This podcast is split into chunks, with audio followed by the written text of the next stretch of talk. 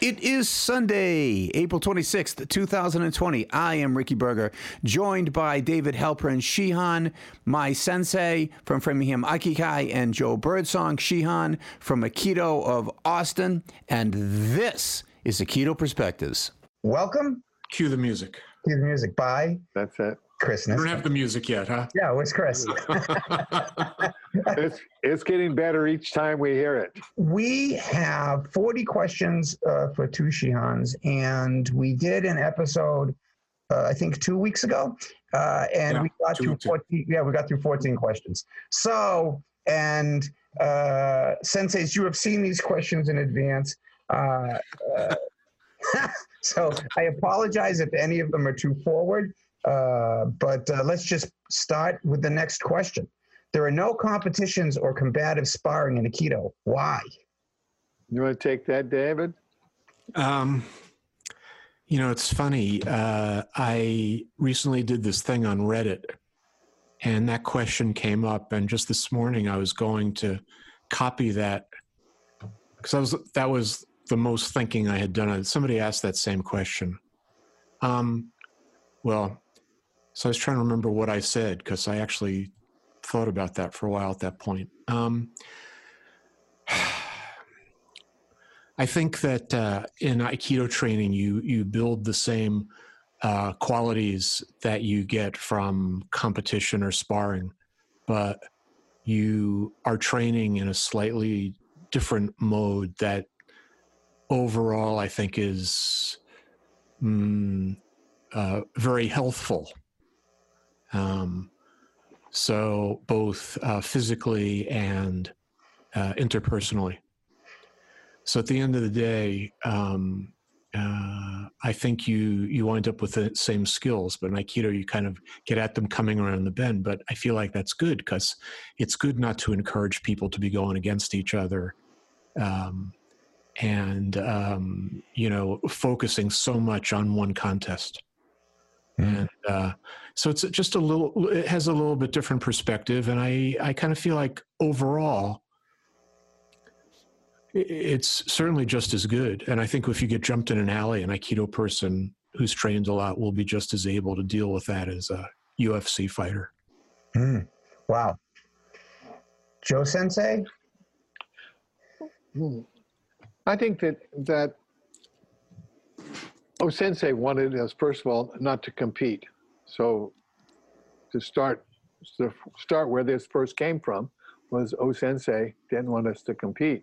But at the same time, if you look at his requirements and and uh, the history of early Aikido before World War II, uh, you will find that that they had hell gyms where you had to be a fifth dan, uh, fifth degree black belt, uh, two recommendations, personal recommendations before you can even come into a into the martial art.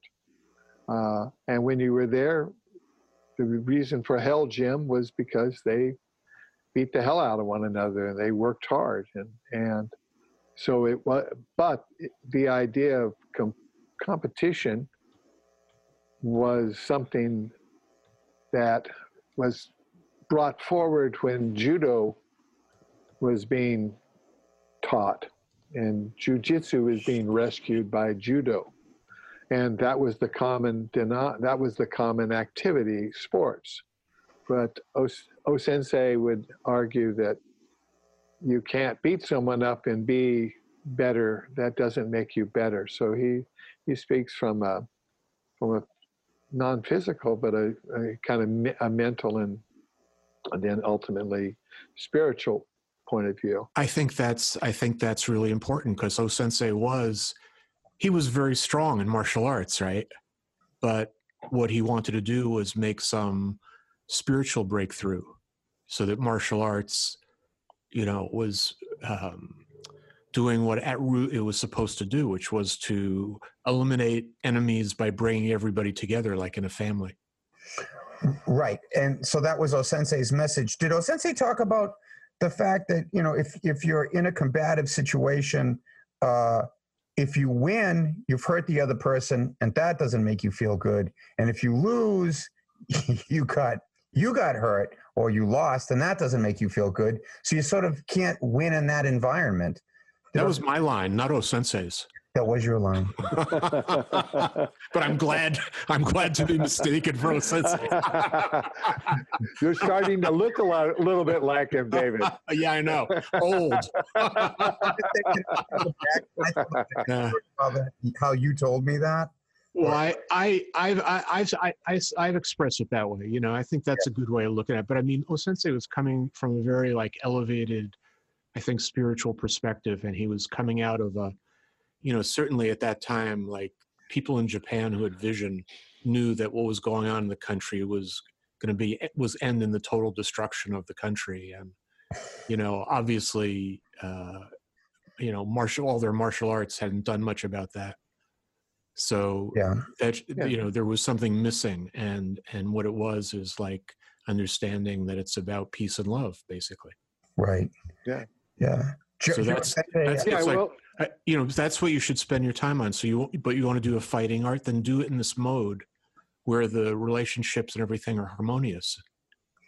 With your friends that you practiced hard that you practice hard with and enjoy. Well, yeah, and and you can also would just say that that when you are practicing with with a friend or sensei Tohei sensei would say, well, you don't have to be friends, you have to be friendly. Oh. So and and so that doesn't mean that you weren't becoming friends, but you have to be friendly when you're training, and and through co- cooperation, David and I could cooperate cooperatively train harder than either one of us would want to train with one another. Uh, because we allow one we allow ourselves to be taken and and moved and we we don't resist one another so we ultimately can practice harder and stronger than what we would or what we might be able to do in a competitive mode where in competitive mode yes, the idea is you're, you don't know what your partners are doing, you don't know this, you don't know you're responding, but in but in all cases, everybody has to be in shape. You know, everybody has to have enough breath to take take on how long it's going to take to do anything. So, how do you uh, people that even do com- competitive stuff practice commu- cooperatively before they go to go to uh, competing with one another. That's a very good point. Like boxing has sparring, right? And sparring, right. you're not trying to, uh, you're not fighting the same way, or maybe you are. When you spar, like in, in boxing, are you doing it the same way, like with the same killer thing as you do in a real in the real fight? It's dialed back. So, I mean, you can watch classic Mike Tyson sparring sessions from back in the day um, against great boxers, and he's dialed back. They're right. dialed back. Right. Um, so it's more. It's it's interesting. It's more cooperative. That's a very very good point. Yeah, that's very interesting. And that seems to indicate that they think that type of training does help them when they get to the fight, right? Yeah, well, I, I watched uh, a series of sparring um, sessions with Mike Tyson just a month or so ago, uh, talking about a certain technique um, with a uh, in, an overhand overhead right where his head dipped while he threw it that later turned into knockouts, and it looked very interesting, but sort of a little silly while sparring.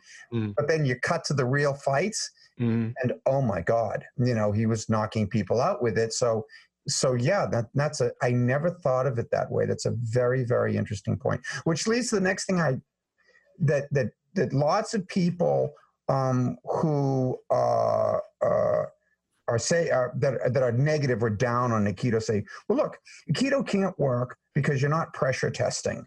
So if you're not pressure testing, you're not you don't know if the techniques will work, and you're not going to be ready when uh, it gets very serious in the street. Uh, and that question, it just always comes up, you know, and I'm not even sure what anyone means by pressure testing, but that's sort of, that's, I don't know, how do you deal with that? there's a lot of people that are that are uh, of that category. They see Aikido soft movements and people cooperating and having friendly conversations in, before and after class, and sometimes even between in class. But but they they read that as that they read that passivity or they they read that uh, that harm, harmonious movement that harmony as weak and it's just not it's just not uh, you're training hard you're training you're you're training with different people. You you psychologically you get caught and grabbed and you can make all kinds of things up. And when you're in the beginning stages of aikido uh, you've you've got to prove something. As you train you prove it by doing it. And and whether you whether I've been I've asked someone, oh, kick me, and they've kicked me, and I've been kicked. It's like, well, maybe maybe I One should. One time you were ask- kicked in a very famous incident. Yeah, Oh, oh. but but uh, but uh, I didn't get kicked the second time. You know, if the if I ask somebody to kick me and they kick me, then okay, I've never been kicked like that. And say do that again, okay, well then I could avoid it. I could see it coming. But you know, you you you have to you you have to train. You have to practice. There's always going to be someone either in the dojo or outside of the dojo that's going to be stronger than you. So it, it's not about I have to be better than anybody. I have to be more prepared. Um, it's come and enjoy yourself and practice and have a deep interest in this. Uh, if you want to just buy something, buy a gun. If that, you know, and then people will say, well, they'll, take that gun away from you and shoot you. And maybe statistically that's true or not. I don't know. I don't Right. think it is statistically true. Yeah. So maybe you should, you know, keep a gun, keep a gun handy if you, if we go into some dystopian, uh, crazy, crazy scene. I mean, you, you know, another, another I, I think that it's, I think it's a really good topic, you know, for anybody who's in martial arts to, to, you know, have to deal with uh, Aikido. They can just like blow it away and say, oh, you know, it doesn't work and all that. And I don't want to get caught up in that discussion. It's more interesting to like think about it. Like already we've uncovered things about training, say in boxing, that are similar. So, you know, I, I think you have to get away from like these these. It's either this or that. It's either bullshit or it really works, or you know, it, that's just not the way you want to approach it. Right. Um, it's a very common way for lots of people in the martial arts to approach it with every kind of art.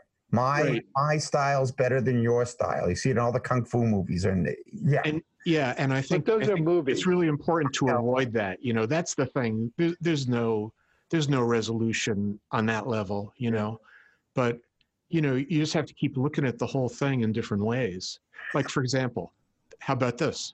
Um, when uh, if you lived 300 years ago in Japan, uh, it would be very common to have to fight with your, a sword and you know uh, if you wanted to survive you had to know how to use swords and maybe other martial arts right. but- right but today statistically it's not so that mean you know so you know it doesn't have that practical value came out of it but what's interesting about aikido is aikido prepares you as well to deal with like interpersonal conflicts that today are the common way that people you know have their duels Right. Right. So that's so- the question. Why do any of us do whatever it is we do, whether you're studying Brazilian Jiu Jitsu or Aikido or Kempo or Taekwondo? You know, wh- why? Why do you walk into the dojo? What do you want to achieve in your life? With Exactly. That, I think that's it. I think that's it. And uh, that's a good way of putting it. so what and what O Sensei is is offering us is saying you don't have to know and understand and and love the old martial ways of Japan. in terms of what style you take. He says you need to bring forward this the spirit that grew, they grew out of the everyday training, the rigorous training that was required to perfect that and Right. to and to master that work. And so bringing that forward, we're doing what we're doing, trying to keep that that spirit alive. Not so much a, a particular school of thought or a school of uh, martial arts. I know Sensei is basically saying, and let's do this and be one family. Right. Sort of that's the essence of that message, isn't it? So how do we perfect those kind of arts while still staying a family? Yeah. And and and therefore this kind of training you can do that. And what we were speaking about before was we have we have this art that is called you know uh, harmony with ki as the way of life, and ki is love and spirit, and harmony is also a love and spirit, and yet there were many people that left O Sensei and started their own thing. There were people that brought Aikido to the United States and all around the world, and within those within that that uh, grouping, within the within Japan as well as uh, out of Japan, groups have fallen apart. So we have this thing called harmony bring together, and yet there are so many different different uh, federation, different groups that that that come and that is, I think, the example of trying to get back to beginner's mind, get that ego out of my my practice is better than your practice. If I'm practicing as my age group would practice, I'm practicing a little bit slower than the group that's 30 years old. As long as I'm practicing, I'm doing I'm doing what I'm supposed to do. Yeah. Wow. No. Yeah. That's Um, great.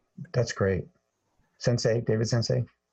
Yeah, um, I mean, there's there's so many there's so many ways to look at this thing, but but and all of them are really deep. You know, I love it. Um, Let me let me switch the question a little bit. In your mind, senseis, tell me the difference between these sports fighters, these cage fighters, and I say that with you know respect to those guys, um, and martial artist? Is there a difference between the sports fighter, the cage fighter, and a martial artist with respect to those elements themselves? well, classically, uh, if there are rules, it's not martial arts. Martial arts is like anything goes. So that's the difference between a sport and a martial art. Yeah. And that's why, uh, uh, you know, really fighting. I guess martial arts isn't the right term, but if you're if there's fighting where there's no rules, or there's like, you know, uh, match having matches or competing or cooperating or exercising together, whatever you want, in other ways. And so, uh, so that I think that would be a classic approach to look. That would be a classical way to look at it. Um, so um, you know, a- any set of rules you set up, uh, people are if there's if people are incentivized to win in that within that set of rules, they study it and they optimize, and then this thing all I think in UFC, right? Have, haven't the, the different styles dominated at different times? Yes, that's And then there- exactly- then their period of dominance comes to an end and something else yes, right Yeah. and that's so that's that's how that would go in that situation right so, and that will keep evolving and people will keep adapting to what each other are doing Yeah, and and the rules that prohibit you from what you can't do eliminate the introduction of certain martial arts techniques from other styles because you know you can't do this, you can't do that. yeah So- no gun you can't bring a gun into the cage Right. or Yeah. a knife Yeah. You can't you can't bring either. Exactly. Exactly. That's a very that's a very good point. Yeah. Um, the, the other thing is i wish some of these young guys who are doing this kind of training would do aikido because i think uh, you know at that uh, starting at that age and wanting to do exercise that hard they would get like an unbelievable training. I mean, I've I've never seen an athlete come into an aikido. Well, they see it doesn't it can't happen. Like if you can take break falls for an hour nonstop, that's very good physical training. God, yeah. And I, but the, the thing is, you can't even do that unless you've practiced for a while. But I, I doubt any athlete could come in and just do that, even if they could physically take the falls. Yeah. Let me ask this. So you start your journey as a in the arts. Do you have to be a black belt to consider yourself a martial artist? no, of course not. No. But I don't see. I'm asking. That, I know it's funny. I'm asking that question because I really don't know when you can say, you know, I study martial arts. I'm a martial artist. I love. I love what I'm studying. Do you have to reach s- some Well, you- level to say it, or Why don't you just say I'm studying martial arts or I'm practicing martial arts or Yeah, this whatever it is you're doing? right? Instead Yeah. of introducing your ego, like instead of my introducing my ego into it. Instead of I am a martial artist. Yeah, yeah. You know, it's like Well, going back to going back to the the the sports and and then finally coming to an identity. I'm a martial artist. Uh, the thing about sports is that it's an interactive thing that interactive uh, activity that that uh, requires a winner and a loser. There's rules to it. There's there's there's a winner and a loser, and what it pushes to me, it's a lot of lot of activities like like the sports, is really a they focus on I need we need spectators. So it's not an all-encompassing. Hey, join us for a good a good bat uh, you know good bashing at the octagon. It's uh, whereas Aikido brings you in. It brings everybody in. It's it's not a it's not a sport that requires a winner and a loser. It doesn't require athletic uh, an athletic body. It, it, in fact, sometimes you wish you you wish that people had athletic bodies, but they don't. They come in. They they. I've had so many people come in, and they don't know what they want.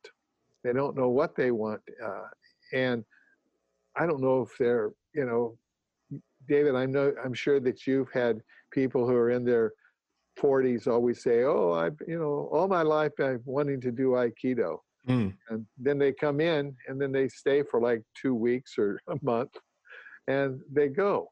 And it's like well all your life you want to do aikido and and so all you you invest uh, two two weeks or a month in it and and that's it.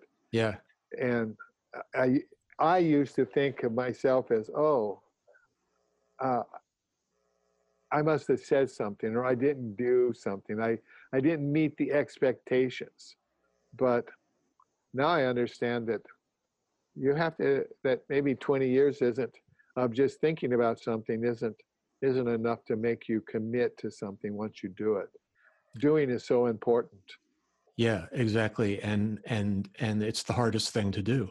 It's Right. like it's hard to practice Aikido. You go to the dojo uh, several times a week in the evening, or blah blah blah, and then you you really it takes a long time to really get it at all. And so, you, especially at the beginning, you spend a lot of time confused and frustrated, and you know, and you know, people have all kinds of different issues, um, Right. and uh, uh, so the um, you don't really well i think uh, to me like from my perspective I, I see like someone gets a benefit from day one I, I see it but i don't think they see it at all and Yeah. so Right. they're they're getting no reward you know or, or something like that so it just takes a long time to get to the first point where you think oh this is starting to make sense to me and Uh, then you hit and then you hit a, a certain stage before you get a black belt ricky that you start doubting everything that you've ever done or you should be anyway. Yeah it's like oh my gosh and now i have to you you can look ahead because the the test is on the pa- is on the wall. So you can see what the teacher's going to ask you and maybe more and and all of a sudden you you're going to try to practice harder and and and do better and and then you start doubting yourself. And and at that time, a lot of people right before their black belt, they leave. They leave. I've had Mm. Really? I've had another. I've had numbers of, well, I won't say dozens, but over the years, people getting right there, and then they walk away. And and I don't know. I don't know. I haven't identified that. That's something you have to go back and ask people. But Yeah, I mean, we should do uh, ret- uh, exit interviews, but uh, yeah, I- we've Yeah. tried that, but you, you don't get very good information. But uh, right. Yeah. but I mean, I think I think one thing about Aikido is that uh, you know you, it's like a sort of little psychological laboratory, and over the years you see you know people passing through, and you know why they stay, why they leave, what they think when they start, you know. But the uh, I think the people that stick around will you know realize there's some spiritual um, uh, thing they get out of it. And um, you know uh, not coming from outside but just sort of awakening something inside them.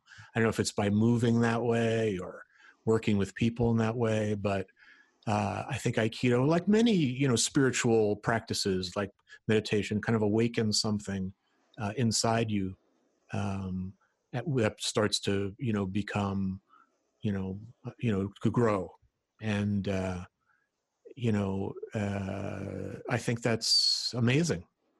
Yeah, and And- if you look, let me let me just say, David, if you look at the process, Rick, if you when you come in, just like uh, David said, uh, it takes a long time to get to be able to fall down, get up, and all. So just think of all those years that you spent as a white belt. Uh, trying to figure out where your right foot is and where do you put this and how do you swing up this and how do you move just think as it evolves as it evolves you have less to think about let's say you now you know where to put your feet your body moves and all of a sudden 25 30 years later you're mo- you're moving without thinking as much and and more and more where you finally clear and you're just moving and you're not thinking oh he's doing this to me or he's doing that. You're just you're just in the groove. You're you're in the zone. Right. and and so if you're thinking where my feet are my hands are my balance all that that's what a beginner does at a mastery level you're thinking less. You're you're you're responding on a a totally different or i think possibly an organic level with your with your partner with your your attackers in in the case of aikido multiple attacks. And you're in the zone. well you can get in the zone. It takes some time to get in the zone. I mean you can you can pop in the zone. I don't know. I think that I think, well, I think that uh, what that really means, if you think of the zone as as a mind state, a state of mind, and where's that mind? Do you have that Zen mind? Uh, let me, you know, we talked about O Sensei and our teachers, and I wanted to speak about Mr. Tree. Mr. Tree, Dong Tree is his name, and he's he started studying with. Uh, Nakazono Sensei in in France, and then but before he did was doing that, he was a third degree black belt in judo, and he was also he was f- familiar with Vietnamese uh, martial arts because he had studied uh, kung fu as a as a child as a, a child as a nine year old. And so he had all these things, and he started Aikido. And then he was my first Aikido teacher, Mm. and he was he was a a fourth dan by that time. But later on in his life, uh, we spoke. I he I was with him for nearly 27 years, and uh, he he said I asked him. I said, Sensei, you do all these different martial arts. Uh, how do you keep them separate? He he says, I don't have to keep them separate. He says, I, it's all my same mind. It's the same mind. I don't, I when I'm doing Kung Fu, it's the same mind. And so from that, I gleaned whatever I do, it should be the same mind. And Tohei would, sensei would say, Heijoshin, everyday mind. Heijoshin, everyday mind. So when you think of you know strategies and all this kind of stuff with sports and games, Aikido allows you to let let go of that and practice with your partner. You, you can ask your partner to hold you as tight as you want to, or as loose as you want to. And you you have a dialogue of movement with your partner. And when you have capacity, then it should be fun. I mean, it's fun tumbling around, just throwing stuff people around. It's hard. It's hard to do. But if you have it in a loving sort of a way, you can do it very hard. I don't think I want to get bounced at my age. I don't want to get bounced on the ground because you're stronger than I am. it's like, okay, I, you know. Yeah, I mean, I, I think that's another aspect of it that I, in Aikido you could actually practice to an advanced age, and uh, right. a lot of other sports your body gets wrecked, so you can't, uh, you know, do a lot of things later, you know. And I think that's why a lot of uh, uh, one group of people that practice Aikido is people have come from other martial arts, and either found that you know was breaking their body as they got right. older, or just so lacked something. But I think you're right. I think it's the that state of mind is the sort of secret of the martial arts, um, among other things, or one of the secrets of the martial arts. Let so me, the question is then, if that's really what it is, how do you train yourself to get into that space? Let me ask you to this question um, because I think uh, what you're saying may may fit within this with respect to Aikido. Is one of the aspects of the Aikido, one of the beneficial aspects of the Aikido is that it's ego crushing. Uh, so it, it, it, gets you away from, I need to be better than my friend who stands next to me. Um, I want to be as good as sensei. I want, I just, I, I, I, I, I. As you develop, it sort of crushes that to where let's just practice and have a really good time. Yeah. Um, you know otherwise you're just caught in a cycle of winning and losing right right it's like you know in team sports your teammates the relationship you have with them is that's another like sort of parallel. Because say in basketball or well in any sport right uh, everybody works really hard to learn rules of the rules of engagement and what position they're supposed to be in different times and you know learn all the different skills. And then you know they compete and there's winning and losing and everybody likes that. But you know the thing that's really amazing in basketball is when a team gets on a roll as a team and then when that happens they just devastate the other team for some period of time well and, by way of analogy because um, just what you said uh, david sensei sparks this within me so when a team works out and it's always practicing right it's practicing with each other to get ready for the big game right. it's cooperating yeah, right. So whether that's the NFL, whether the NBA, I don't, I don't care. Um, uh, but they're practicing and they're doing everything they need to do. They have all the skills necessary when it comes time for the big event. Okay, and the big event is the competitive event. From an analogous perspective, is Aikido like that same team practice, getting ready for a big event, which may never occur? Which may, which may or may not occur. I mean, is that what it really is I think, I, I think you've hit on something there. Yeah, it's you. I just drew it out. It's you. yeah. Um, um, so, stuff. yeah, so it's interesting, right? I mean, it, it just goes to the complexity of everything and how you know you can't just be see things in blacks and white and everything and right you know um uh so there's I, I think i think it's something that is under discussion, and I think sort of at this point in the history of Aikido, that's one of the things like people are trying to figure out a little bit. Well, we'll probably get comments on this discussion because this right on that line of. Uh, what What was the original question, Rick? Well, the original question was uh, Do you need to be a black belt to be considered a martial artist? That's what right. started this.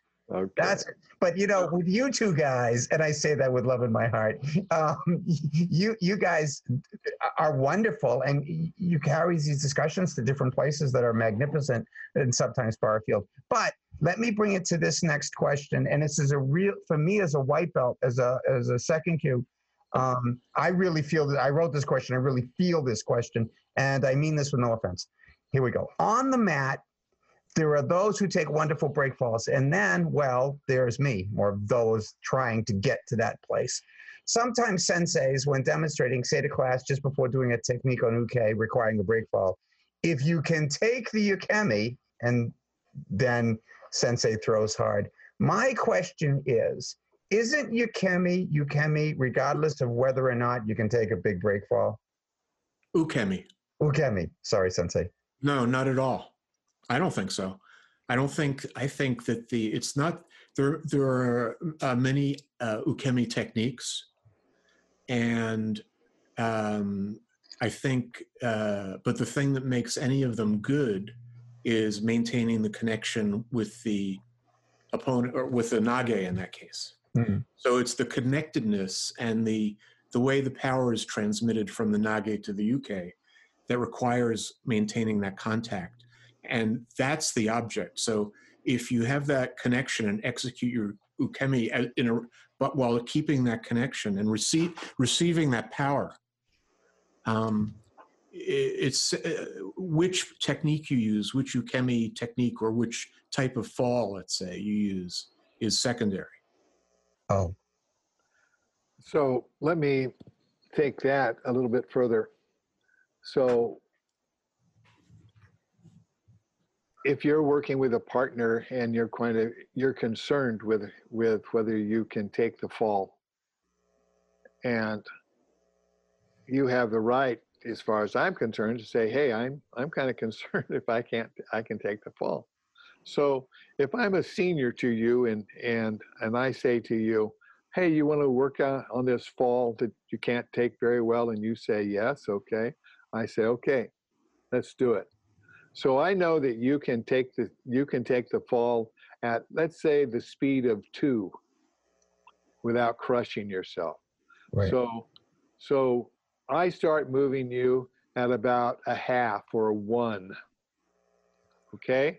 So Hmm. I'm moving and I move myself and that and then when you grab a hold of me, I make no resistance. I let you fill me up and throw me down and I can I stay connected to you. I tell I I do everything that Mr. David just said.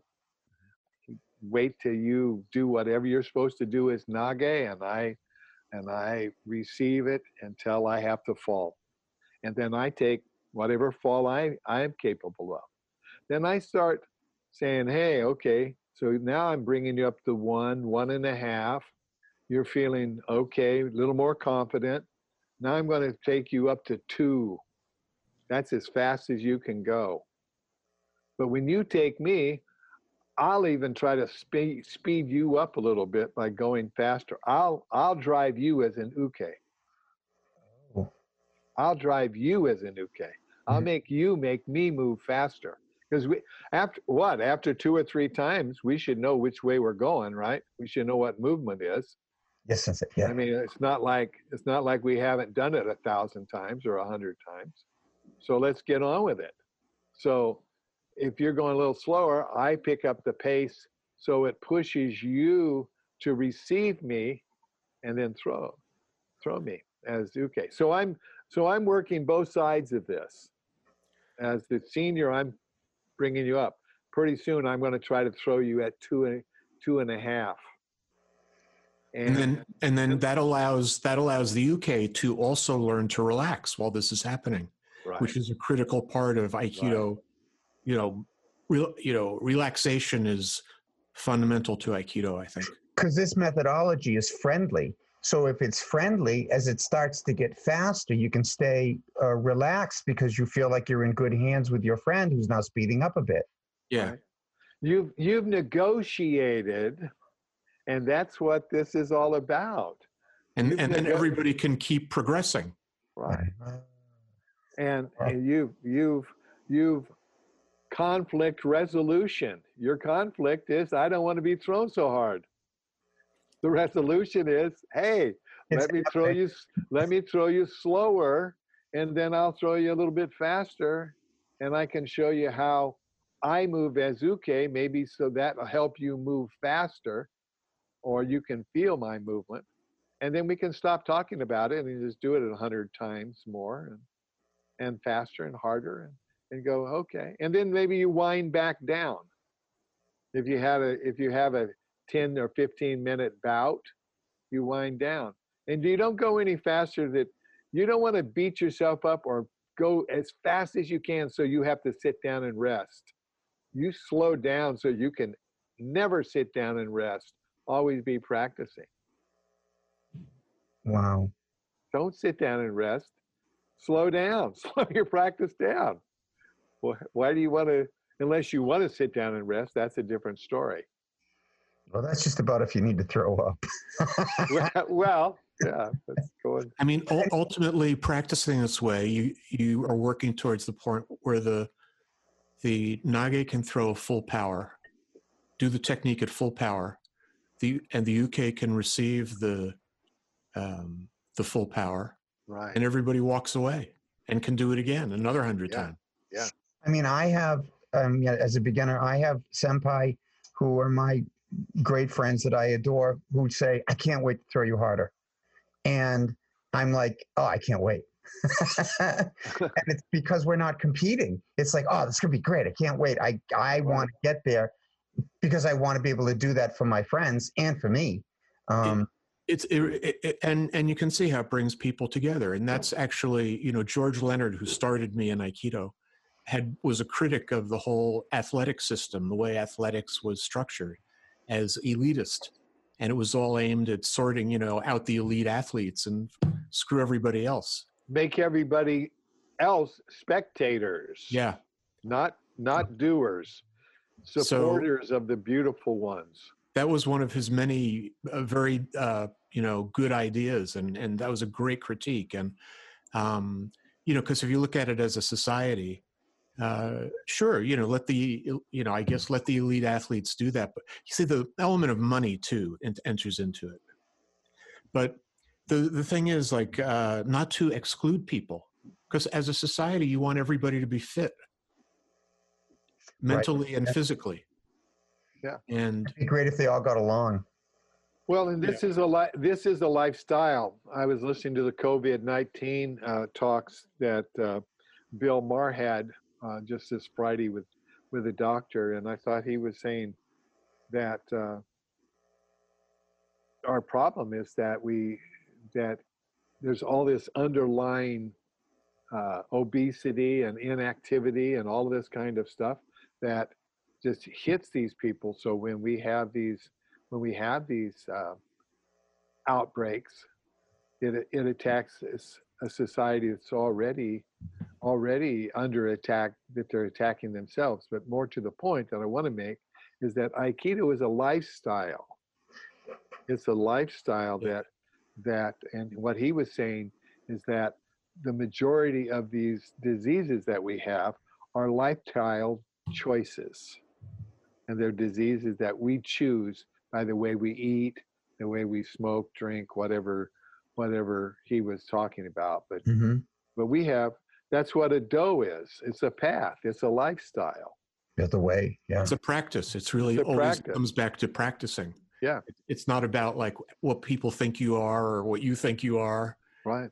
you know uh, it's you just and you can keep practicing it throughout your life and it's very beneficial and you know people need to be physically fit and mentally fit right? Like you know like if you're always like angry it's it wears on your system you know? Pay a, a, uh you know which is another thing like you you really want to get yourself uh if you're if you're really trying to develop yourself you want to be in some you know uh, more optimal state for your overall health. Right. so you, if you walk around angry all the time or afraid all the time, you Well, know, that's not optimal for your health. Anxious. Right. This? High Not ten calm. Yeah. high tension. And I think Aikido addresses that too. And I think, you know, so for a lot of people, it has a sort of like a spiritual, um, uh, you know, meaning and and helps people in that way. I mean, for me, that's definitely true, um, just because of the way I'm built. But uh, yeah, so I think you've already answered the, the, the next question, and, and here is the next question. The practice of Aikido is supposed to lead to personal wisdom. How's that supposed to happen? I think you've answered much of this already. And Well, the, the whole thing is debatable, right? Because there's, uh, if you if you look across the whole Aikido landscape, you could say, hmm, didn't do too much for that person, but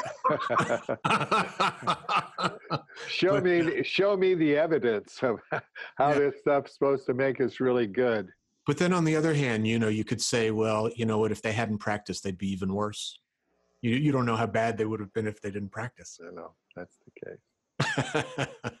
what what I think what I think that when people ask me what what Aikido done for me is I, I don't I don't have to change hats. I can be I can be Joe to you, Rick, and to David, and to and to Chris, and to I don't have to change hats. I don't have to be the I don't have to be the sensei. I don't have to be I, I'm I feel like I'm the learner and the teacher, and I just go with what I'm interested in. I love music, so I play music. You know, David plays music, I play music. Uh, these are kinds of things that that Aikido has allowed me to in, be introduced to the president of the corporation, and then talk to the the, the janitor. And I don't mean that that's there's these both are excellent people. It's just that I don't have to change hats. I I can be myself, and that's something that I think that uh, I well I think it, it's something that happens when as you grow older, but it's also something that that uh, you know. I've had several friends tell me I don't have to. Uh, you don't have to have external verification of who you are. exactly. I think that's that's like that's one of the deep things. So, it is, wow, yeah. Um, so and Are I you haven't. I didn't. now? I- You consider yourself wise now? I don't think I. I don't think I'm wise. I I don't go where I'm not wanted. yeah, like, Uh, yeah. Yeah. one, so, one should not go where one does not belong. yeah. Uh, that's that's the truth. But I, I I just think being able to be yourself and enjoy yourself, and you know, um, who is that guy's? Uh, he's a he's a religious he's a religious uh, writer, uh, and he talks about how Western Western religions is isn't about a, an elite group or they are working class people and they when they die they go to a heaven and the the eastern religions were were created by uh, emperors and kings and and sons of kings and and the worst thing for them th- there was boredom so they have to relive their lives again. They have re- reincarnation. And he said but in both cases he says you have to get what they you have to get what they tell you and you only have a short time to do it. And that's the point.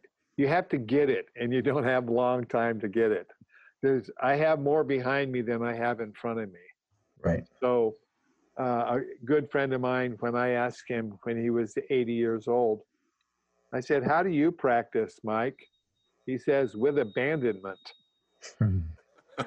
That's awesome. he says, I don't know how long I'm going to be, but I'm going to enjoy myself while I'm practicing. And that's and that's what I'm doing right now. I'm enjoying myself. And and I've asked my students to pra- practice with me hard, attack me hard, because I'm supposed to know what I'm doing now. I've done this 50 years. And some of them still don't, but maybe I shouldn't ask them, but you know, they they're nice about it. Why don't they?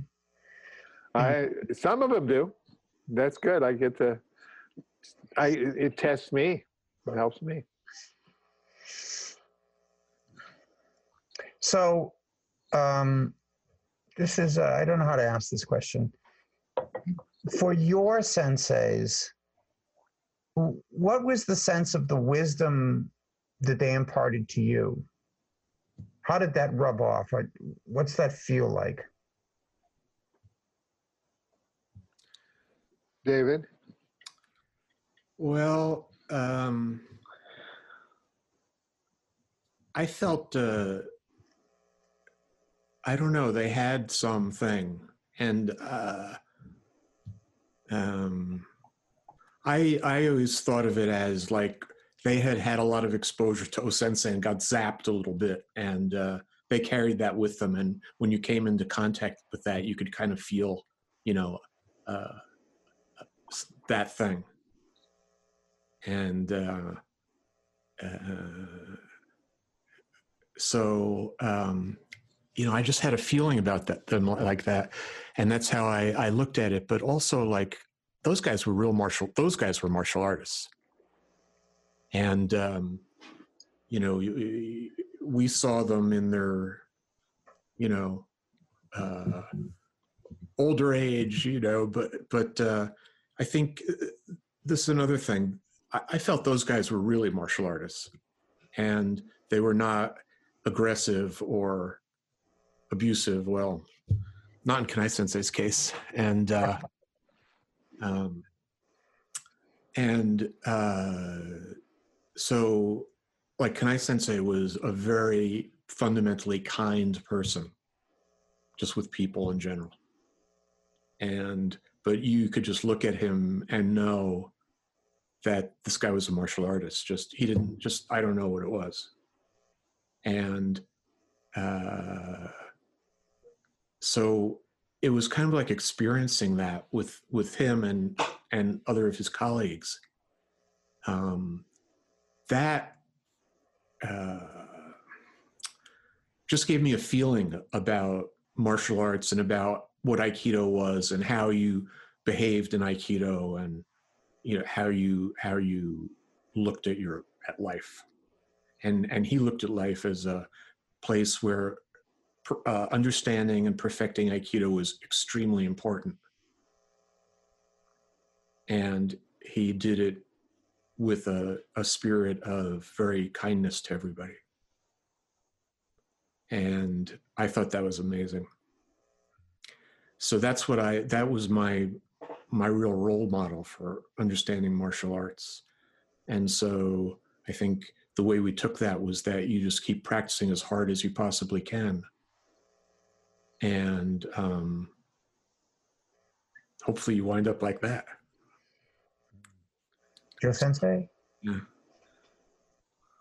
Starting with Mr. Tree, etiquette, everything that I understood about Aikido was taught through uh, etiquette, and that things were done because in reality, you're striking at somebody, you're punching at somebody, you're slashing at somebody, and someone could get hurt, and you're supposed to be able to control control your emotions, control control the setting, so you have some sort of what the the term is wa, uh, kind of a a sense of of of,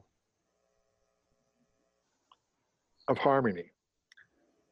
Tohei Sensei followed that up with he didn't speak to that so much as he showed it by inviting people over uh, that were se- more senior to him and junior to him and having us watch how how he himself behaved around around uh, Doshu, the son of O Sensei and the current Doshu, who was Waka Sensei when we first met him, and uh, and how we were to behave.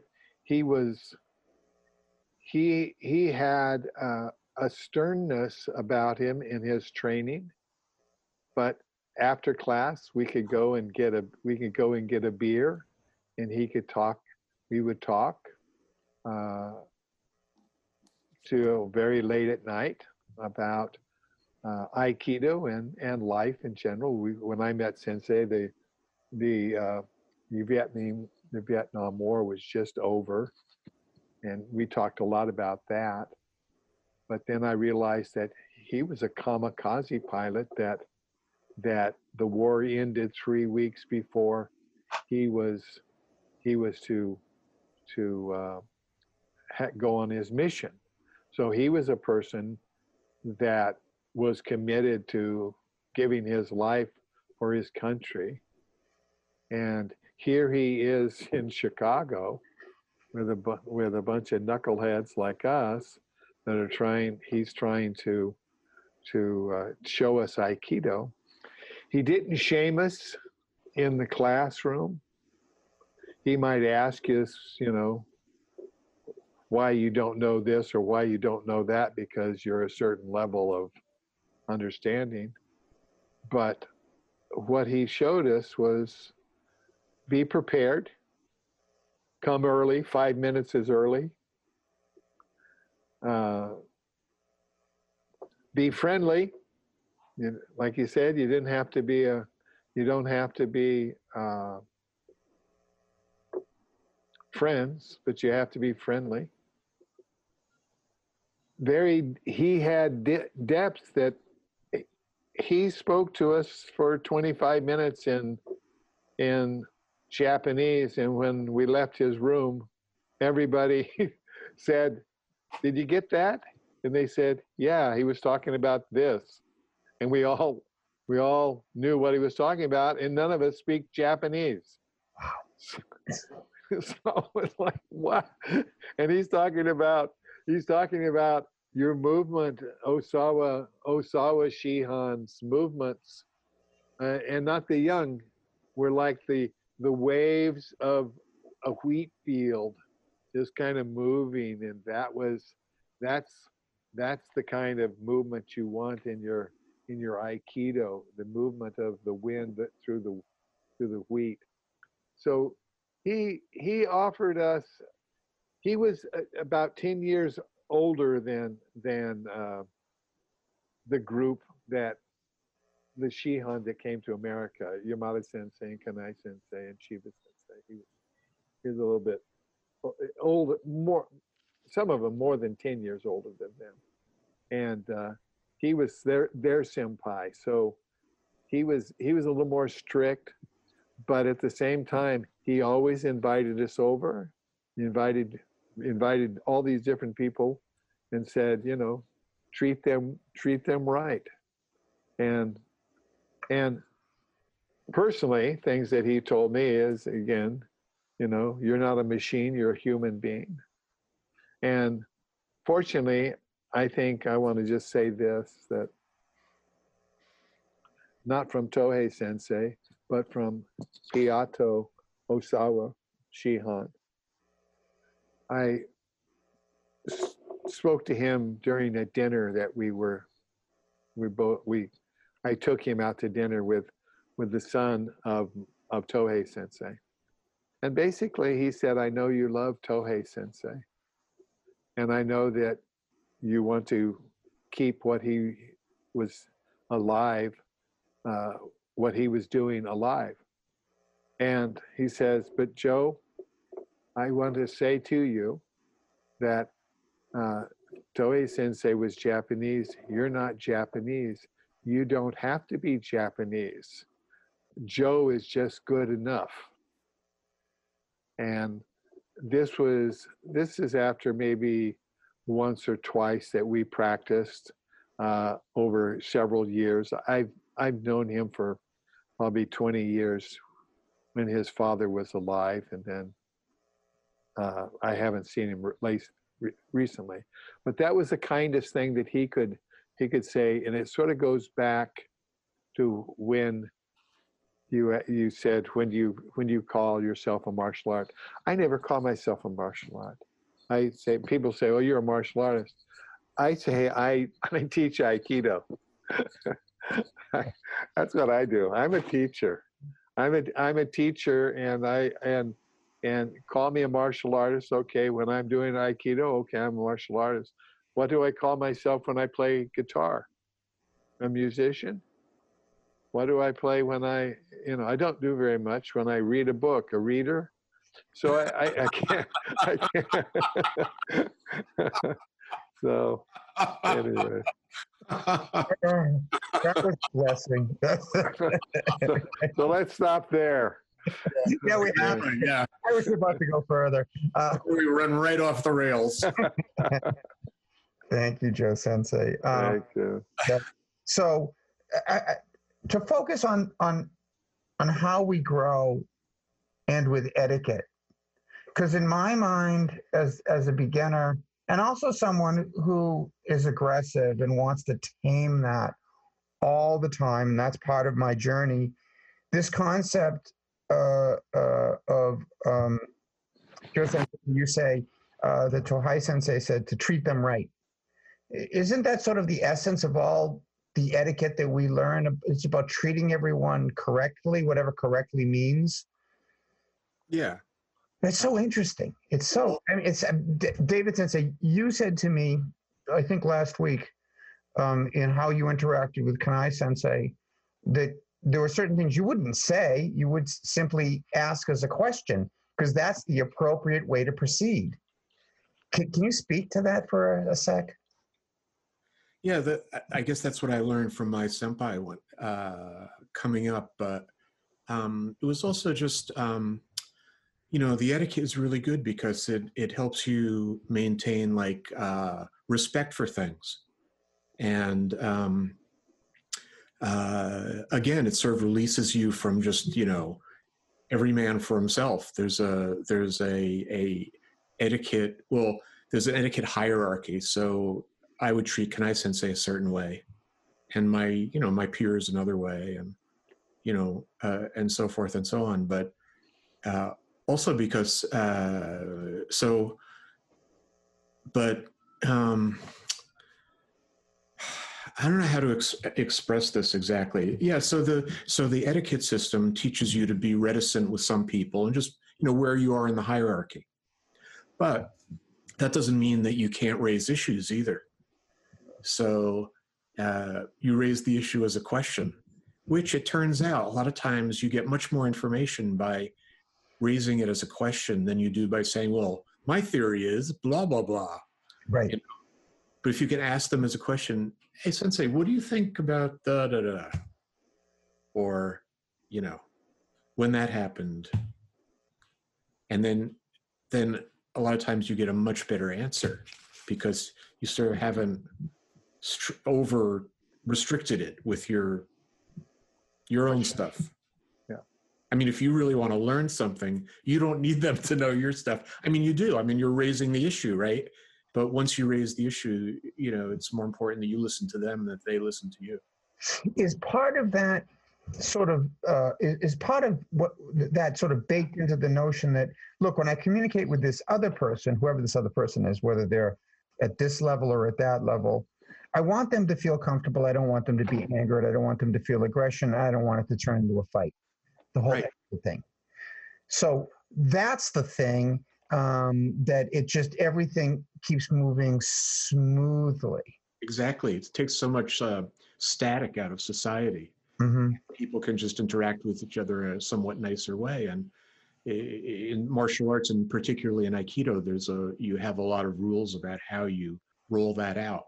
right help you sort of do it, but it's sort of like a step above maybe what you know how people treat each other out in the street or something, right?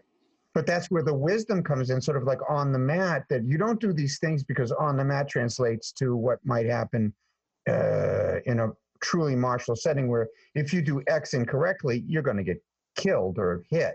Um, all the way to if I'm not in the dojo, but I'm on on the street and I have my hands on my hips while I'm listening to your talk, or I have my arms crossed, um, I'm not being inviting.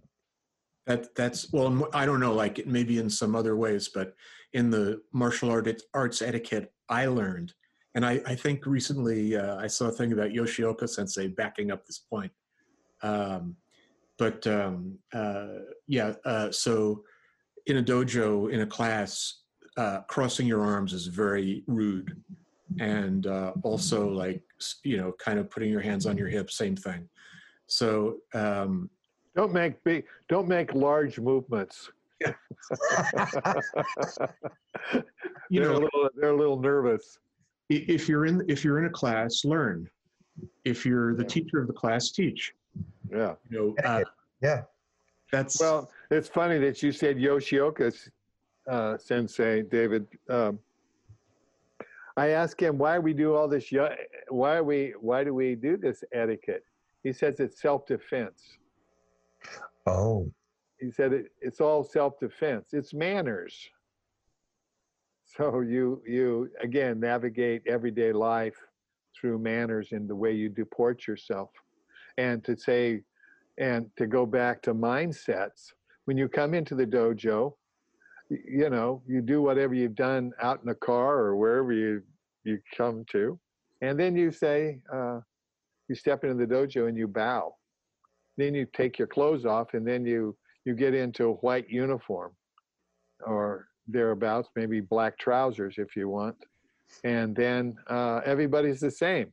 Everybody's cut down the same. So nobody's, the only thing that's going on differently is in the inside their heads. Externally, they all look alike. Some of them have yellower geese or newer geese, and some of them have white geese. And now everybody buys bleach geese so they can have super white. So, uh, you know, this, uh, but, you know, you gotta, my geese whitened. yeah, it's like, uh, Guilty. right but but it's a mindset then you before you get on the mat you know you bow and some people do a standing bow other people i i think and i tell my students if you're late to class then you you sit and sit on the mat and ask permission and bow in and then but you know there's all kinds of little nuances if you're in a 200 if you're in a 200 uh,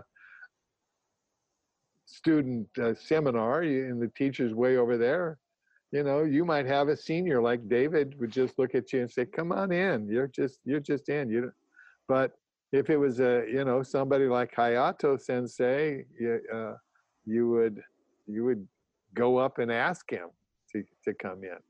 That would be my etiquette.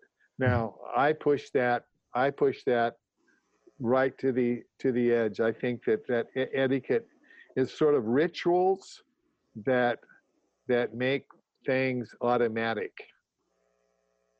And again, Yeah, and and that that frees up some of your processing power. I think that's right, That's similar to why, if you have a teacher, what the teacher is. The teacher is someone who you're going to relax some of your screens, your quality screens, right, you know, and evaluation screens.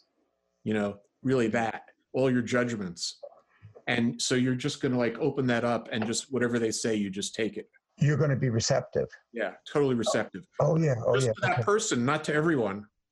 At right. that moment, that's Yeah, that person, right. That's your teacher, and then you you just ride that as far as you can go, and uh, um, well, you can you can- everybody else you can evaluate away.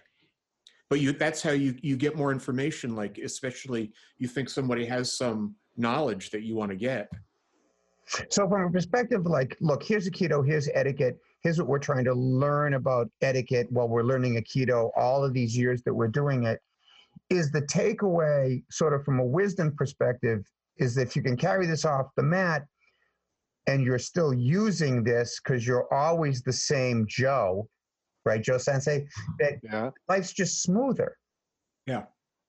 And you're it's common sense is what Sensei would say. Right. that you you have to and then we we argued a little bit about you know well what's common sense well common sense is everybody everybody knows that you know you don't do this but maybe common sense in some other culture for example crossing your hands across your chest in china is in fact oh you're very curious and you're very engaged and in Japan, it's like you're blocking me, and that's what, and that's what uh, Yoshioka Sensei also said, and Oh. so Tohei Sensei. Yeah, And- so that's interesting, right? Cross cultural stuff. Yeah. So Yeah.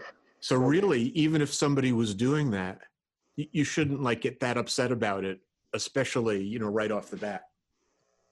yeah, Well, that's interesting too, David Sensei. But it's also, isn't it also true that like etiquette is, uh, as you learn Aikido, you keep adjusting uh, and, and learning uh, new things and small things and large things. And it's the same case with etiquette, right? That it's not static. You don't learn one set of rules and that's the end of it. So so through. so Kanai Sensei one of the things he wouldn't tolerate is somebody like, well, he did, but at least making it really obvious they were standing like in a in, in a rude pose.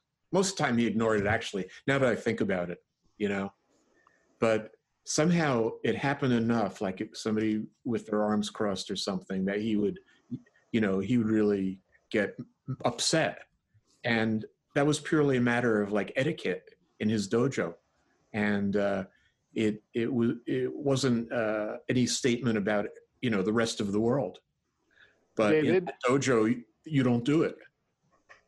David, let me ask you: Did did Sensei uh, would would he have preferred the black belts pull pull this person over and speak to them afterwards and say, hey, you know, uh, Yeah, this and the, this, and so Sensei doesn't have to confront people.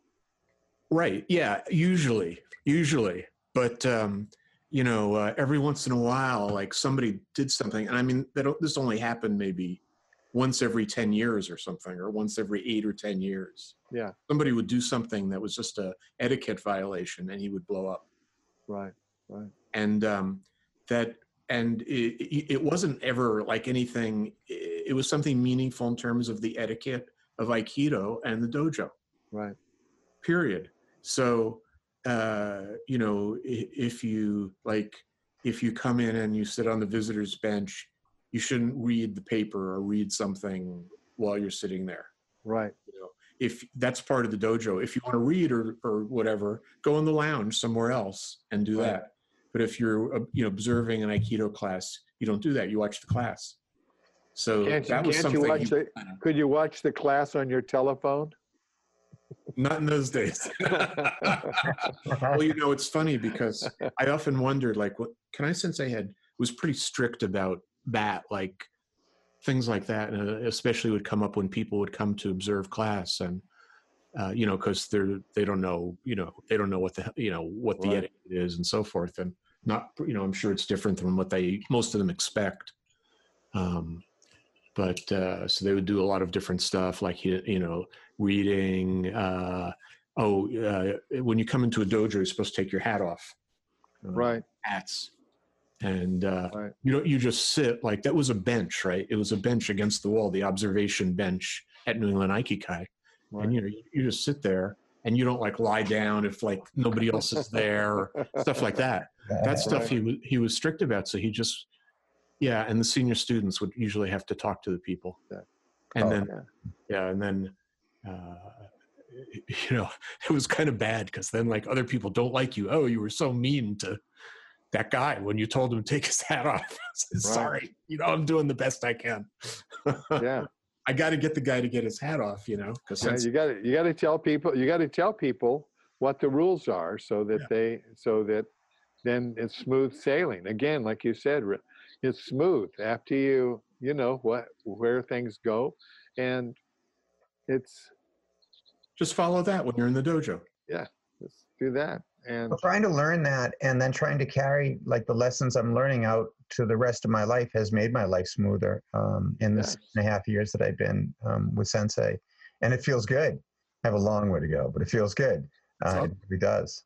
It's well a- you know when you're negotiating in your business you can irimi when a person is just kind of stalling around you can irimi or if they're doing something to you you can tenkan that's right. I you could know, go to you Chicago to- you know, you could also go to Chicago anytime, anytime you want, really. Um, all right, guys. or How, you can come to Austin. how many black belts have you worn through? Oh, mm, mm, mm. I don't know. I I Not- not I. I gave my I gave my last black belt to one of my students, um, and I probably wore wore that one. I don't know how long. Right now, I have a a black belt that will fit me if I lose 25 pounds. Is it the gold black belt? I'm, I'm getting spandex black belts now.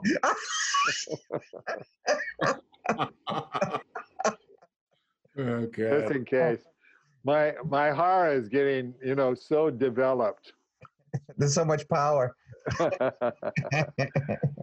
it. David Sensei, how many black belts have you worn through? I I really don't know. Not that many. I mean, single digits, I would say. Mhm. Mhm. So you guys have taught and practiced Aikido all over the world for many, many years. Um, I guess the question would be, regale us of an adventure. Hmm. Because we're on tape, we guy, we guy got to do this. Tell us a great story from the uh, from your adventures. Tell us something. well, let me tell you a short one. We the first time Tohei Sensei took us to Japan, we went way we went way north. It was about um, it's called Akita, and when Sensei was in Japan, he would travel. He would travel by train all the way up into northern the northern Japan, but it was on the Sea of Japan side, and he taught there, and he was the he was the um, the teacher there, and then he would come back and and he would stay in a in a town called Yamagata where we met uh, where we met Shirata Sensei. So uh, when we first arrived in Japan, we went to Hombu Dojo. We practiced with the Doshu. We practiced, and that was Kisshomaru because this was in '83. And then we practiced at a special class with Osawa Sensei, the father of Hayato Sensei. And then we did all this stuff, but Sensei was in the background. And so then we get up, we get up to to uh, Shirata Sensei was there. We practice a whole bunch, and we move on. But Sensei's still in the background. Sensei's not teaching any classes. He gets to, he gets to, and he's like he says nothing. There's no there's no conversation with anybody on the mat. He's on the mat with Doshu. He's on the mat with Osawa Sensei, training with us, and uh, but says nothing. We we go we go to dinner. We do all this kind of stuff. We have a lot of social stuff, but we get there, and it's so hot. It's so hot, and I'm and I'm wearing uh, just karate style gis. I didn't want to wear a bunch of heavy gis. I just bought a bunch of karate style thin things. It was so hot, but more importantly, Sensei was just chattering like a little girl. He was just, he was like, sorry, little girls, I don't mean that. But he was just like talking and they were laughing. His students were laughing. I'm sure he was putting down the 22 gaijin that were dri- that were with him, and uh, but they were they were laughing and carrying on, and and Sensei would was teaching. Now he was doing stuff that we did, and it was so hot and muggy because now it's it's July, it's August. It's like August the the fourth or fifth or something like that in Japan, and it's so that I have wrung out my gi several times. I I'm squeezing I'm squeezing sweat off my gi, and Sensei Sensei comes over, and th- catches me, throws me down, and I literally splash up. and, and catch Sensei in the eye, and he backs up and and goes, "Okay, that's enough." And that, that's my first. That's the sweatiest time that I've ever had. and, and, and Aikido, Yeah, and that was in That, that was a great. Uh, he won that time, huh? even even that one time was great. Oh, that's great. David Sensei? That just reminded me of we we watched the Rendezvous with Adventure video recently, and uh, you know, I noticed that uh, when they were doing the rough and tumble, that Tohei Sensei got his hakama torn, Yeah, completely ripped. right? Yeah, I, I was just thinking, God, he must have been pissed. Like, I know. he put, finally put the choke on that guy. yeah, finally. Finally. Yeah, that was a that's a great rendezvous with adventure. You know, love I that. don't Love that shows- series. Yeah, I don't think it shows where uh, the Hakama got torn. I know. No. I couldn't. I couldn't No. find it either. No, I think it No. happened off scene. Yeah. they edited it. No, it was there. Yeah. It, it he had a full he had a full Hakama, and then it it happened. It happened during some some time, but But but but they may see have it- cut they may have cut that out. Yeah, because I think you see it. It's not torn, and then you Right. see it, and it is Yeah. torn. Exactly. And I don't. I at least I couldn't find the moment that uh, he got it torn. Yeah. Yeah, exactly. Exactly. David Sensei, do you want to tell a story? I don't know. I, I I don't know. I'm not in. I'm not in a story mood. I'm trying to think of one. Okay. Um, It's so hard because you also there's there's an extent to which all stories implicate others. yeah, well, you know, the, the the it's interesting about Aikido because you know, just doing Aikido it kind of creates good stories somehow. It's like an interesting little, you know. oh yeah. So when uh, when you watch films of O Sensei, now what are you looking for at the state at your stage of Aikido? Am I doing something that looks a little bit like what he's doing? let's let's get rid of that one. yeah, pretty much. that's not a good. That's not a good criteria. Can, can I do that? No, forget that. Are you ever? What the hell was that? I mean, I it's not like what I'm looking for. I'm not looking Yeah. for. I'm just like looking at it. Right. And the thing I, I I've noticed I've noticing recently is uh, just the beautiful way he enters every time. Like he just moves to a perfect place, Right. and you know his first movement is always just just exactly to a good place. And you can and you can also see him misstep and kind of be off oh balance. yeah, yeah, and, sure, he, and, and he catches himself and doesn't make a big scene out of it. right. Well, that was interesting also in Rendezvous with Adventure that at one point they fell down, the two of them, right? Right. And then. Tohei Sensei, you know, so Tohei Sensei fell down, right? But Right. immediately he got his knees, his feet and knees into a better position, right. and then a better position, and then he stood up. right. And like, you know, that's that's real. Like things go wrong, and Right. uh, the way he uh, recovered from that was really that was impressive. And you know, so someone might look at that and not think that was a big deal. Oh, that he made a mistake, you know Yeah. but I don't see it that way. And it, it, you know, that's that's the kind of stuff you you see. Like the they don't always do it right. Like even O Sensei, you know, but the you can see. I mean, I don't know. You just keep looking at it, you know, and trying to see it because it's it's still, you know, a little bit elusive. Wow. Yeah. Okay. Just Um, yeah, things that he's things that he does the same as what David's saying is that is not that what I was saying is well am I doing something like he's doing yeah okay I'm doing something like he's doing but at the same time uh, he's he's working it's like when we looked at that that tape uh, with you David where Sensei throws down seven people. Yeah, it's like what is he doing? And you're looking there's a there you know he's he's tying them all up. Right. he ties them all up. You see them all line up.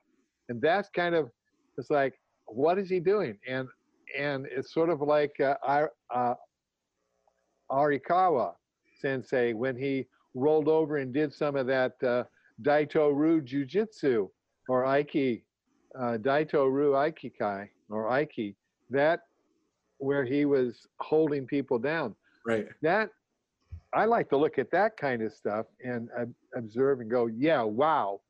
But how do they do that? I'm I'm watching the thing. I don't have a dojo right at hand, so I can't flop on the floor and, and get it. But Yeah, yeah. Well, that stuff is very hard to follow. yeah, actually, this is the first time we've probably had enough time to actually try to actually analyze those techniques. Yeah. Because you see Yeah. them, you only see them once every 30 years, right? Yeah.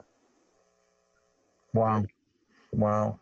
So, well, we're not in the dojo now, but uh, but we are developing. And, and senseis, are you still developing uh, in your aikido? And as you are doing that, what do you how, how do you decide what to think about and what to work on?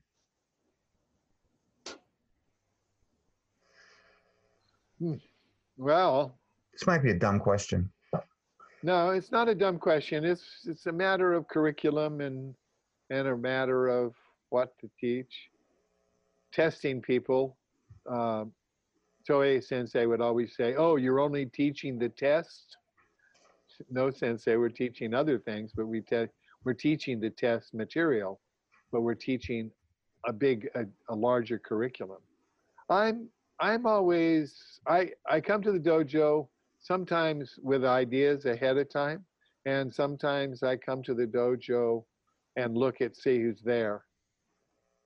I'm a real basic guy, uh, and so I do a lot of uh, basic basic movements, and then try to extrapolate from basics. But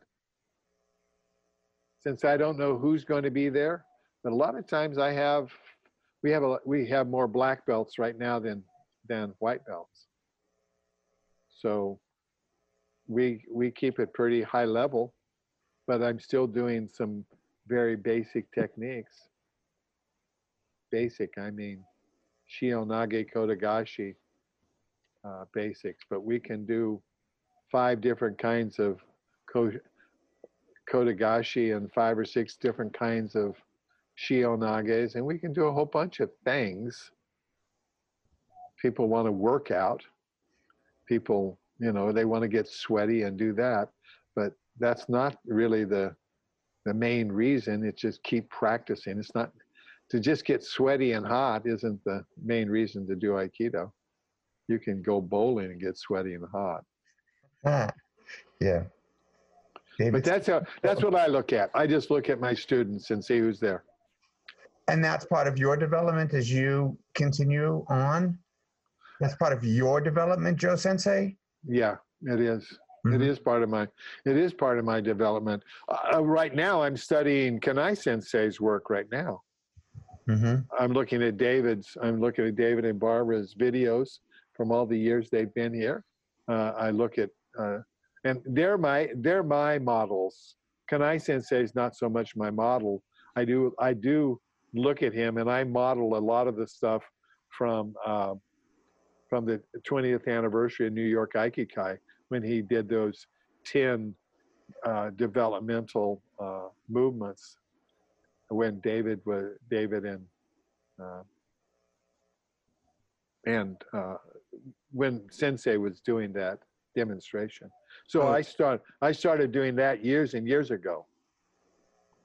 Not very good at it now, but but you Oh. you you recall that that when I don't know he didn't do it with you. I think he did it with someone else. I When, know. he was doing the things about showing the atemi. Yeah, remember when he was showing Oh, right. he Okay. was showing the punches first. That was Steve how- Carabino, Yeah, Steve Carabino. senpai. Yeah. So he he was doing that. So that was the first time outside of Tohei Sensei, uh, and that was 19. Uh, that was 1984. 84. I started looking at Kanai Sensei stuff there, but it wasn't until he, well, whenever I could go to his classes, which would be in Chicago, or or sometimes I would go to all of his classes at the 30th, the 30th anniversary of uh, New York Aikikai. They had a big. That's when all the people, all those guys uh, came. Uh, that was when uh, Doshu, or I think it was Waka Sensei actually, uh, the current Doshu was there at uh, at summer camp, and I I practiced. I so I'm practicing Kanai Sensei style via via David and Barbara. Mhm. So uh, just a short. And Sorry. let me just let me let, let me just say let me just say, uh, it's it's been good to be the teacher because you know you don't you don't get the shit beat out of you all the time, uh, being the teacher. But uh, when David first came down, uh, he he threw me a couple of times harder than anybody that I've ever I've ever experienced, and uh, it was just it was it was a, it was a wake up call, and it was a it was a really fun experience. So uh, that that's I'm evolving with some different movements with with uh, uh, Kanai Sensei stuff via David and Barbara. Yeah, So I- I'm learning. I'm learning from. I'm learning from what I would call a dohai, not a senpai or kohai, but the same same level. David and I are the same level. Yeah, I mean, this is what we always did, really. Like, uh, you know, we would, well, Joe basically uh, does his things uh, like Tohei Sensei did them fundamentally, but you look at other teachers and either, you know, in class or whatever video, and you see, I mean, it's better in class, but uh, you, you see elements of the way they're doing things that you can, you know, incorporate as well, or that raise questions that you should answer. Mhm. But in terms of my process, I mean, mostly I'm teaching. So, but when I teach and I demonstrate a technique, I'm sort of evaluating how good it is. Yeah. And, uh, you know, what are there things, you know, things, issues will come up like exactly how does this movement timing work? And you keep noticing, it's like it always is in practice. You know, you're always tr- thinking about it and practicing away, but like while you're doing that, you're thinking, you know, what's right, what's wrong, you know, how is this supposed to be done? Uh, what am I doing? Uh, does that match what's supposed to be done? Um, yes or no? Uh, correct. you know, something like that. So it's kind of the same thing. It's just like when you're teaching, mostly you're doing it through teaching. Although I will say teaching is a hell of a lot easier than practicing. but uh, uh, putting that aside for the moment, um, you still have the same process. So, you know, uh, you know, I'll go around and practice with people, uh, you know, and you and you do it that way. But it's still the same thing. Like I think you're you're just studying all the techniques and really how do they work and you know how do they get applied in this situation with this person and um, uh, is this oh this thing that I thought was right that I've been doing it this way for 20 years oh I'm not sure it's right you know Yeah. mhm. And stuff like that and you just continue like that and i think you just keep doing it that way and it's you know if you're I think if you're practicing aikido seriously you you kind of are involved in that process no matter where you are in your you know longevity Right. Yep. hmm Okay. So uh, we skipped a few questions, but we're at the very end of this. We're at question 40. Uh, so this is the last question for this series of 40 questions for Tushihan. And here's the question. Kanai Sensei spoke of himself and his contemporaries as being Budo people. Is there such a thing as Aikido people? And what does it mean to be an Aikido person?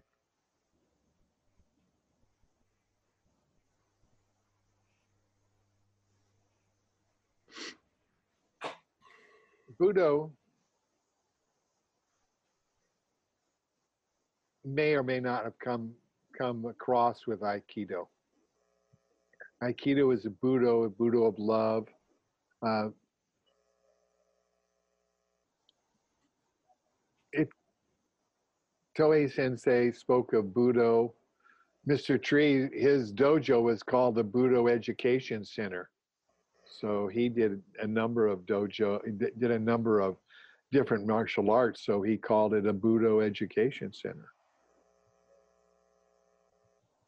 I don't know what it is to be, whether they were Budo men. I think David had it had.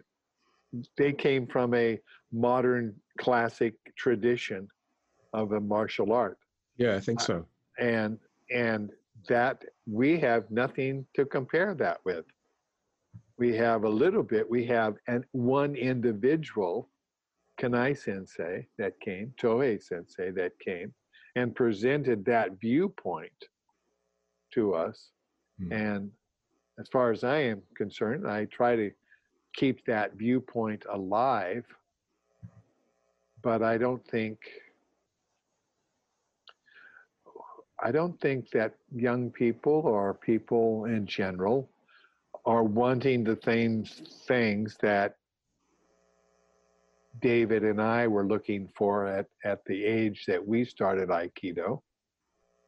We, it was a different time. It's a different, I want to be known as an Aikido person. I follow, I follow other activities as ways, as does, my eating. I follow a macrobiotic lifestyle, which is energetics with food and what that means. So, am I an Aikidoist? Yeah, I would say I think of Aikido most times most of the time all day long. I see things and I look at it. There's sometimes I get away from it, but it's so exciting. I am so excited right now about the Aikido, the Aikido reality of this new Shinkaze Aikido Alliance and starting brand new, starting as a as a young group and and there's just so much excitement around that and how we can learn how to do this kind of stuff. I'm hoping that we we can gain members, not lose members in this this era of COVID nineteen. Yeah, that that might be the case because you know may, maybe people are looking for something like that, and maybe you know now that things have slowed down a little bit, they can spend a little more time thinking about that aspect you know it's mm-hmm. hard to it's hard to know um yeah when we started yeah it was it was a different world we were very i think in general at that time people were very interested in ideas about um you know spiritual development and ancient knowledge and um right. you know the the the disciplines that are in the old ways of knowledge and right. and, and stuff like that and um, so that that very much led to martial arts for many people, I think. Yeah. And but you know, Aikido had really that element, um, partly by accident and just where it was in its history. Right. Um, but uh, it it really embodied that element. You know, like I always think of, uh, you know, at that time everybody read Carlos Castaneda's books. Right or everybody I knew anyway. Oh no, maybe it was just me. Pass the gin, son. but uh, right. Anyway, I mean that I was reading those books around that time. I guess before. Right. It, I don't know before. Yeah, I think I started. I forget when the first one came out. I think was in right. the sixties. Yeah. But um, the thing gradually emerged, and I always thought I always enjoyed reading those because I saw so many parallels to what I was experiencing in a completely right. different context. Right. And um, you know, not that the you know the crazy, super weirdo things that happened you know in his world were happening mm-hmm. like that. Right. Still, like it it it partook of those elements, and yeah, at that time, I think people were very looking for that. Well, it was sort of like the '60s and going into the '70s and um, well, meditation, meditation, and and uh, uh, Eastern Eastern philosophies and things like that. Yoga, yoga, what you know, yoga is just uh, yoga is pandemic in the in the in the world. You know, I mean, there's a yoga place every every place, but it not first, that there's anything wrong with that.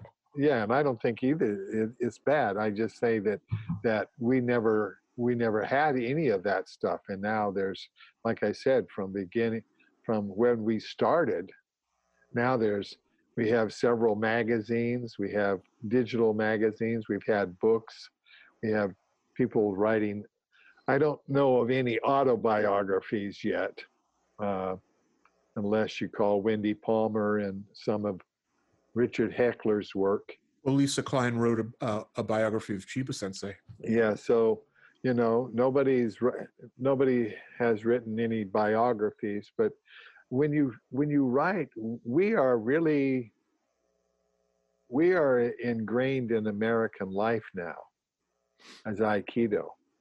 Oh yeah, it's not going and- completely away. Yeah. And so whether you know you, we spoke of Steven Seagal last time bringing bringing a visual image of aikido to the to the pop culture and and some of it worked and brought people into aikido and and then they're on to the you know the next thing but uh you know aikido has something to offer people in a very sublime way. And people are so used to being shouted at and screamed at and and pushed and prodded that they don't see that uh, you know it's not Teddy Roosevelt's stick, but Aikido is quiet but carries a big stick. It has it's very powerful. It's very powerful and and and I spoke to one of my students who is 85 years old now, and he hasn't been with me for 20 years. And he was he came and we spoke, and he was telling me how I got him into a lifestyle uh, uh, meditation, and and because Aikido allowed him to sit quietly for five minutes before class starts, and great value. and, and yeah, and now he he's been in he he's been doing Zen Zen meditations for the last 15 years. Fantastic. So you know, Yeah, it's like you know, Aikido is a positive uh, thing in society, and uh, it's it it you know one way or another, uh, it's well worth doing. You know, it's it's just a very positive reconciliation type of thing. So, but is there anything else to add on this notion of, if you can add, what an Aikido person is? Eh, eh, Beyond what we've, Uh, I don't know. I, uh, you know, that's uh, is it too trite a question?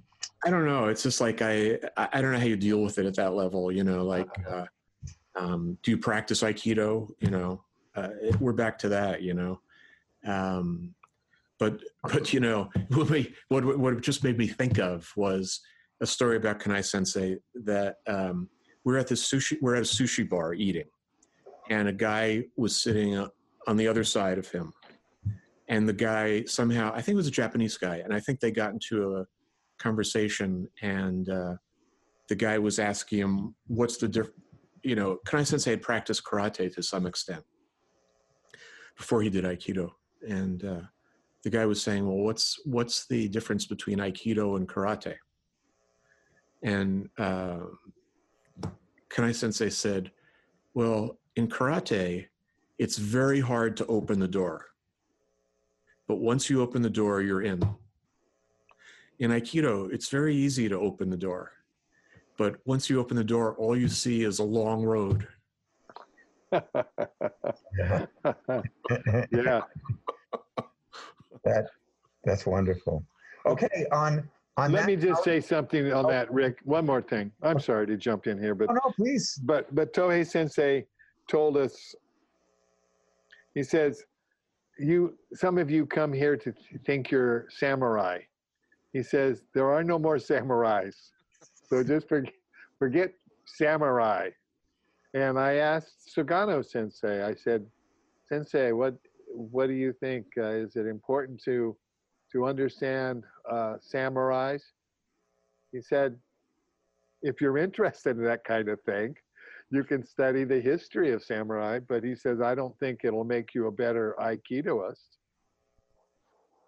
Hmm. So we're, David said, these, these are Budo men that we taught, that we, we learn from. The, I, I think I think uh, the reference was back to this interview uh, that uh, Stanley Pranin did with uh, Kanai Sensei back in right, whenever that was. That was recently we uh, I think Re- republished by Aikido Today or Aikido Journal. yeah, Um, so we were reading that, and he used that term. As I recall, I, and I got to look back to see exactly, but he was using it in a very um, specific way, like to mean. I, as I recall, I got to look again, but Yeah. I think it was more like the training was of a certain style or certain Right. type at that time. Yeah. If you're willing to do that, you were a Budo man because you kind of understood what Right. went along with that. Yeah. You like dealing with Arikawa sensei a couple Right. of times a week Yeah. and getting your arm broken. you know? But Right. sort of thing. you're willing to tolerate not that you would not that you would and he didn't or well i don't know if he did or not well i'm not saying anyway um so um but just being willing to partake of that type of training which is Yeah. you know it's hard and uh uh i think i think that's what he was referring to and it does say something like about character but it's also like something that was at that at that point um, that was so that was after the war and like you know Yeah. that trying to dredge up the really good parts of japanese culture and you know reconstruction and everything but uh um yeah uh you know there's so many different influences that go into a thing you know? So many different parts to it. Just got to keep looking at the different parts. So that's sort of like in, in, in so in conclusion, this whole thing about defining Aikido uh, is is kind of ridiculous because part of the joy of Aikido is you don't define Aikido, you keep exploring your Aikido.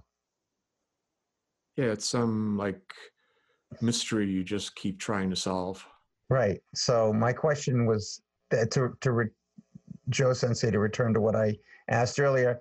So my question was dumb. if if we Wow. really give it the appropriate amount of thought, you can't answer the question because it's all an evolution, and that's what the joy of it. To blessedly go along and be with your friends and train hard, and uh, try to grow a little bit and act with appropriate etiquette so things are smooth between people and life can be good. Yeah, and you get to like learn all this complex stuff about how to act in a dojo and how to practice and how to do this and how to do that. Yeah, And exactly. when and when O Sensei says, "I'm the universe," is he really saying, "I'm a Budo man"? I don't know what it means when he said that. yeah, yeah. Oh, oh yeah. Oh, no. Sensei was a Budo man. That's the funny. Yeah, yeah. He was a Budo man, and and he made it. He made it to the universe. And so there's many there's many pathways to to that realization. Well, for another episode, if we explore that, wasn't there three recorded instances of great enlightenment by Osensei at three very specific dates in time? I think he's described that in his own writings. I, I've read some of it and I can't figure it out. Yeah, right, I don't know. I don't know those references, um, right. but uh, I think I've, I'm of the mind that when you when you start talking about something that happened to, to O Sensei or something O Sensei said, it's very important to investigate the prob- the provenance of the thing. Exactly. uh, because I think a lot of it gets, you know, I think there's a lot of error that gets introduced to it. But right. having said that, I have not, you know, uh, done super research on the life of Osensei. I mean, I, I read a lot of stuff, but I'm no like real expert at that. Do you have any closing moments before we push the button and stop? No, I don't. Nope, I'm good. Thank you. Thank you, Rick. This has been Aikido Perspectives. And until next time, I am Ricky Berger, and this was David Halpern Sheehan and Joe Birdsong. Sheehan, good evening.